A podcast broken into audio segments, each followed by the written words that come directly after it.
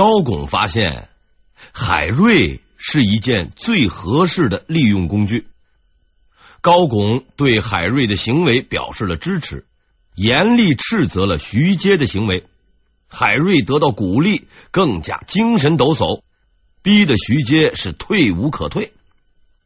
于是徐阶准备妥协投降了，他表示愿意退出全部的地产。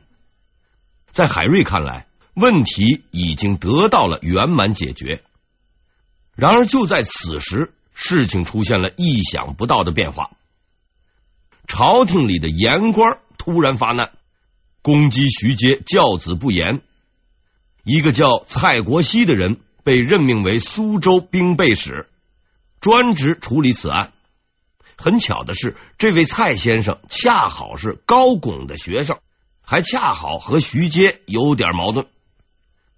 事情闹大了，徐阶的两个儿子被抓去充军，家里的所有田产都被没收，连他的家也被一群来历不明的人烧掉了。徐大人只能连夜逃往外地。看起来海瑞赢了，然而事实证明，最后的胜利者只有高拱。隆庆四年（一五七零年），海瑞接到了朝廷的命令，收拾东西走人。仅仅当了半年多巡抚的海瑞走了，他本着改造一切的精神跑来，却发现。被改造的只有他而已。海瑞先生岂是好惹的？这么走算怎么回事呢？他一气之下就写了另一封骂人的奏书。在海瑞的一生中，论知名度和闹事的程度，这封奏书大概可以排第二，仅次于骂嘉靖的那一封。要知道。骂人想要骂出新意是不容易的，既然骂过了皇帝，骂其他人也就没啥意思了。但海瑞先生再次用行动证明了他的骂人天赋。这一次，他找到了新的对象，所有的大臣除他以外。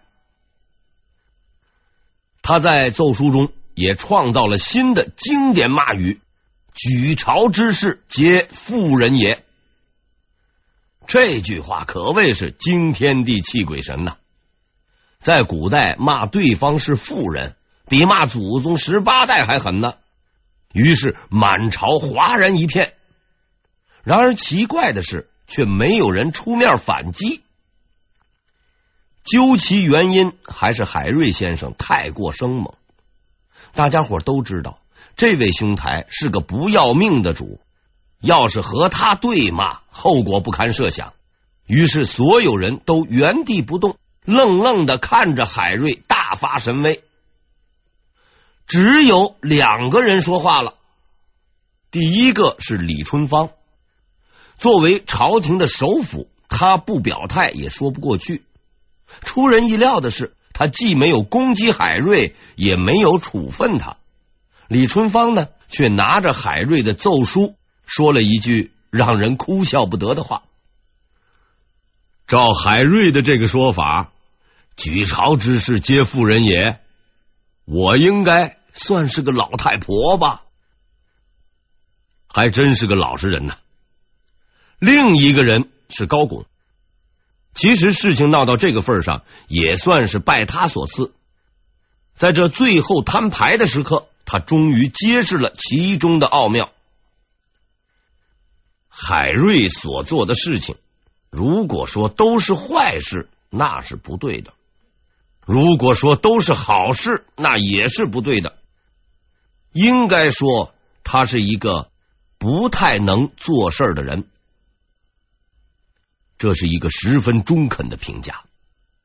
面对这个污浊的世界，海瑞以为只有自己看到了黑暗，他认为自己是唯一的清醒者。然而他是糊涂的。事实证明，徐阶看到了，高拱看到了，张居正也看到了。他们不但看到了问题，还有解决问题的方法。而海瑞呢，唯一能做的只是痛骂而已。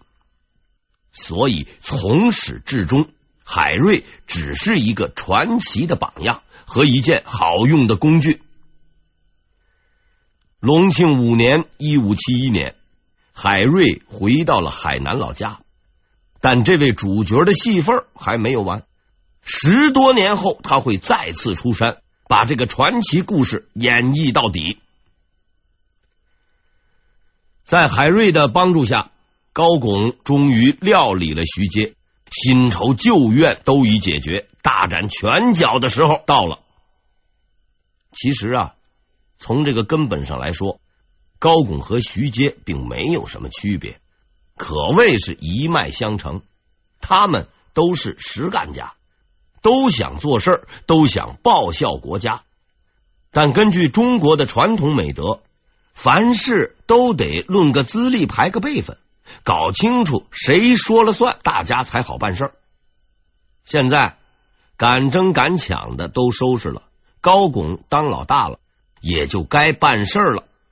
于是，历时三年、闻名于世的高拱改革就此开始，史称隆庆新政。说实话吧，这个所谓的新政，实在是有点名不副实。因为即使你翻遍史书，也找不出高先生搞过什么新鲜玩意儿。他除了努力干活外，既不宣誓改革，也不乱喊口号。但他执政的这几年，说是国泰民安、蒸蒸日上，也并不夸张。可见有时候不瞎折腾，就是最好的折腾。要说高先生一点创新进步都没有，那也是不对的。徐阶是明代公认的顶级政治家，他的权谋手段和政务能力，除张居正外，可谓无人匹敌。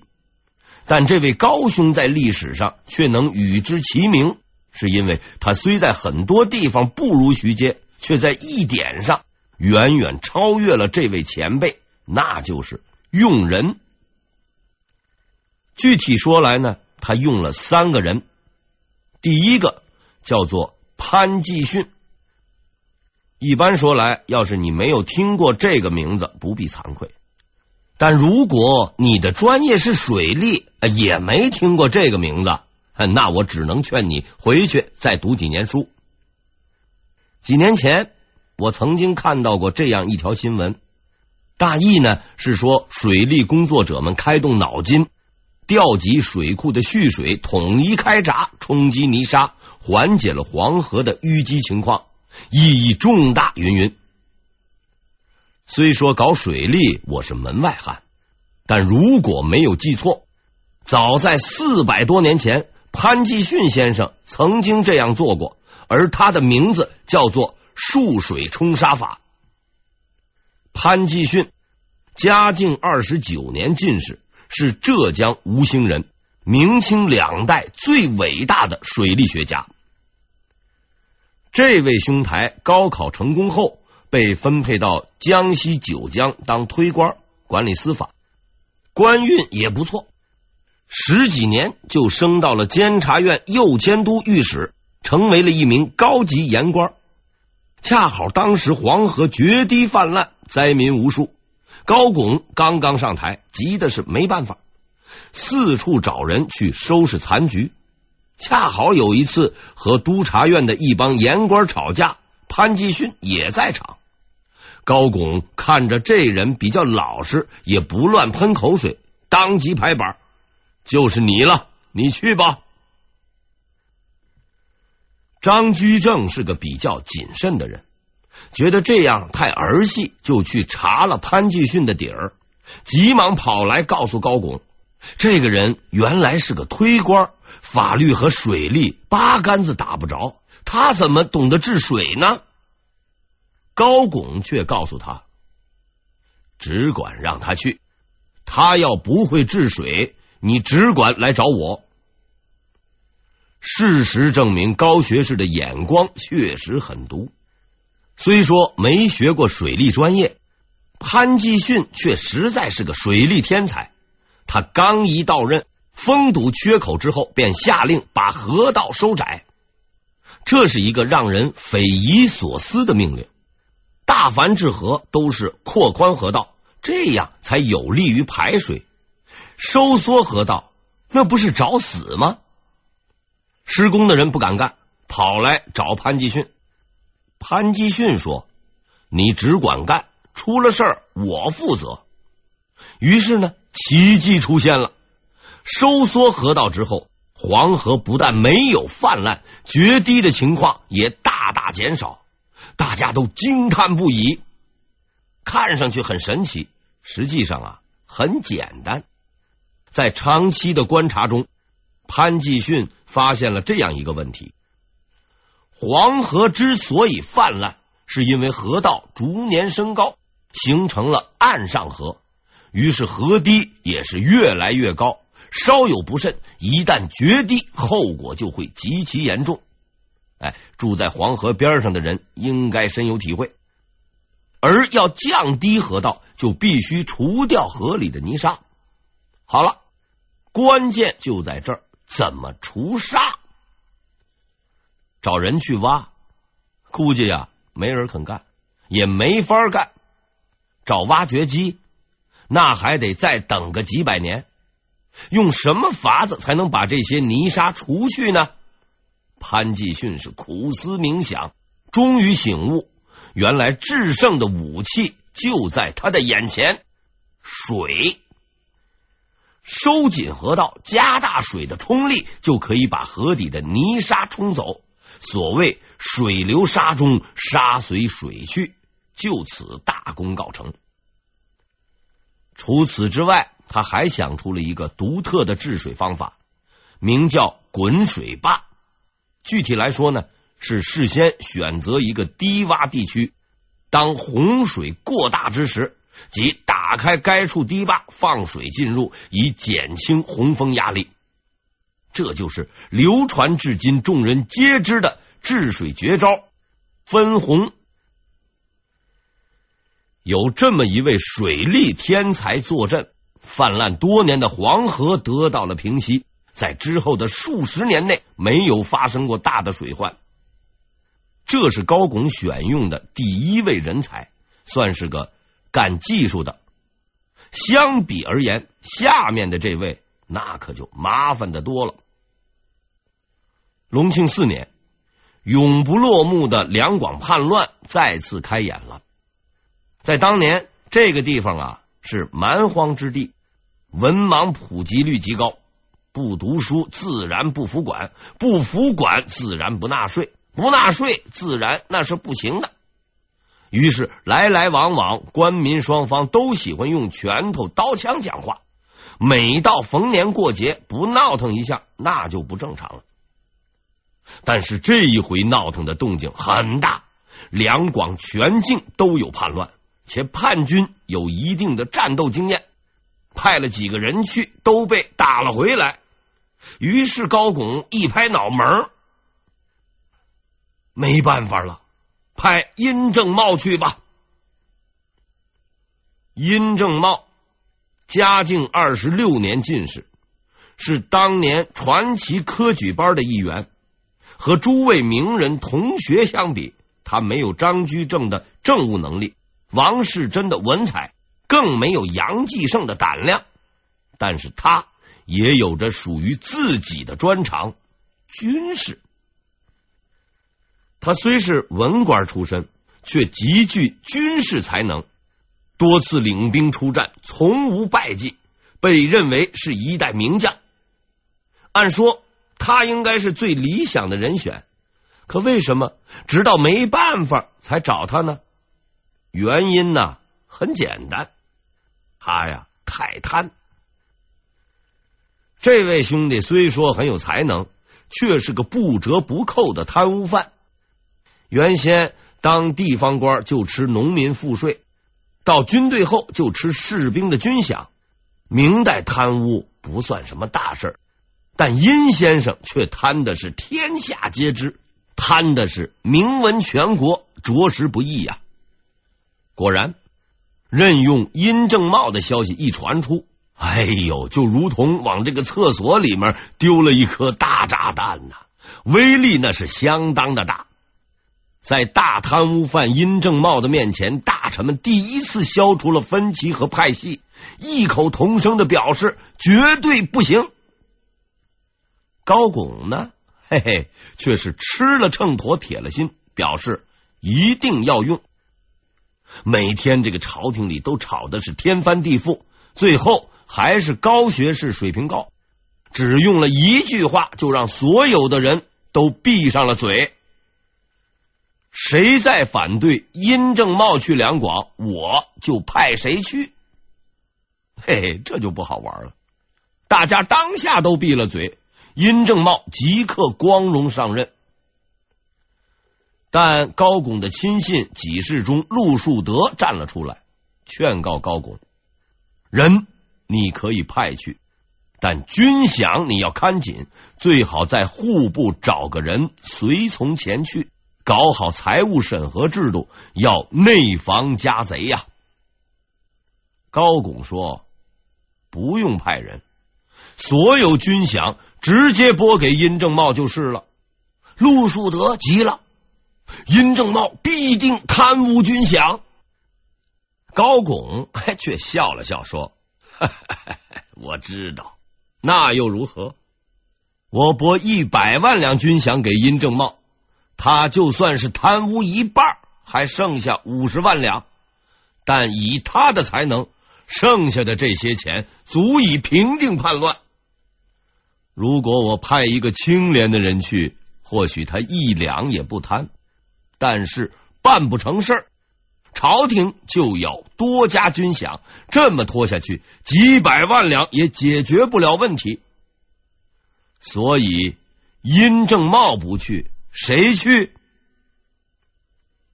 一切确如所料，殷正茂去了以后，仅仅几个月就平息了叛乱，班师凯旋。当然了，军饷他也没少拿。如果不贪。哎，那他就不是殷正茂了。但是高拱还是赚了。说到底，这是个成本核算问题。在高拱的正确指导下，潘继训和殷正茂成为了名噪一时的风云人物。但是和第三个人比起来，前面这二位就只能算是小儿科了。因为这位最后出场的压轴主角。解决了一个连朱元璋都没能解决的问题。这个人的名字叫王崇古，时任督察院右副都御史。其实之前他曾经露过一面，在浙江的时候，他作为俞大猷的副将，围剿倭寇，获得大胜。这之后，他官运亨通，一直升到了现在的位置。在当时的朝廷中。有三个人是言官们不怎么敢惹的：杨博、谭伦以及这个王崇古。所谓不敢惹，绝不是因为官衔问题，越大的官骂起来才越起劲儿。此三人之所以能幸免，是因为他们有一个共同的特殊身份——军事文官。在明代武将出身的人，那是很受歧视的。经常被人看作是大老粗，而进士出身改行当武将的，这就不同了。这类人是既有文化又会打仗，且由于长期在边界砍人，性情都比较彪悍，不守游戏规则。你要是敢骂他，他没准啊就敢拿刀来砍你，看谁吃亏。这位王崇古除了喜欢领兵打仗以外呢，还有后台，作为嘉靖二十年的同一批进士，他和同学高拱的关系很好，于是他被委派了一个极为重要的职务——宣大总督。伟大的军事家、政治家、哲学家王守仁曾在他的著作中说过这样一句话：“大明虽大，最为紧要之地四处而已。”若此四地失守，大明必亡。王守仁所讲的四个地方，是指宣府、大同、冀州、辽东，他们是明代边界最让人头疼也最难防守的重要据点。所以自明代中期以后，他们被分为两个独立军区：宣大、蓟辽，由朝廷直接管理，其指挥官为总督，超越各级总兵，是明朝国防部长，也就是兵部尚书以下最高级别的军事长官。只有最富军事经验的将领才能担当此任。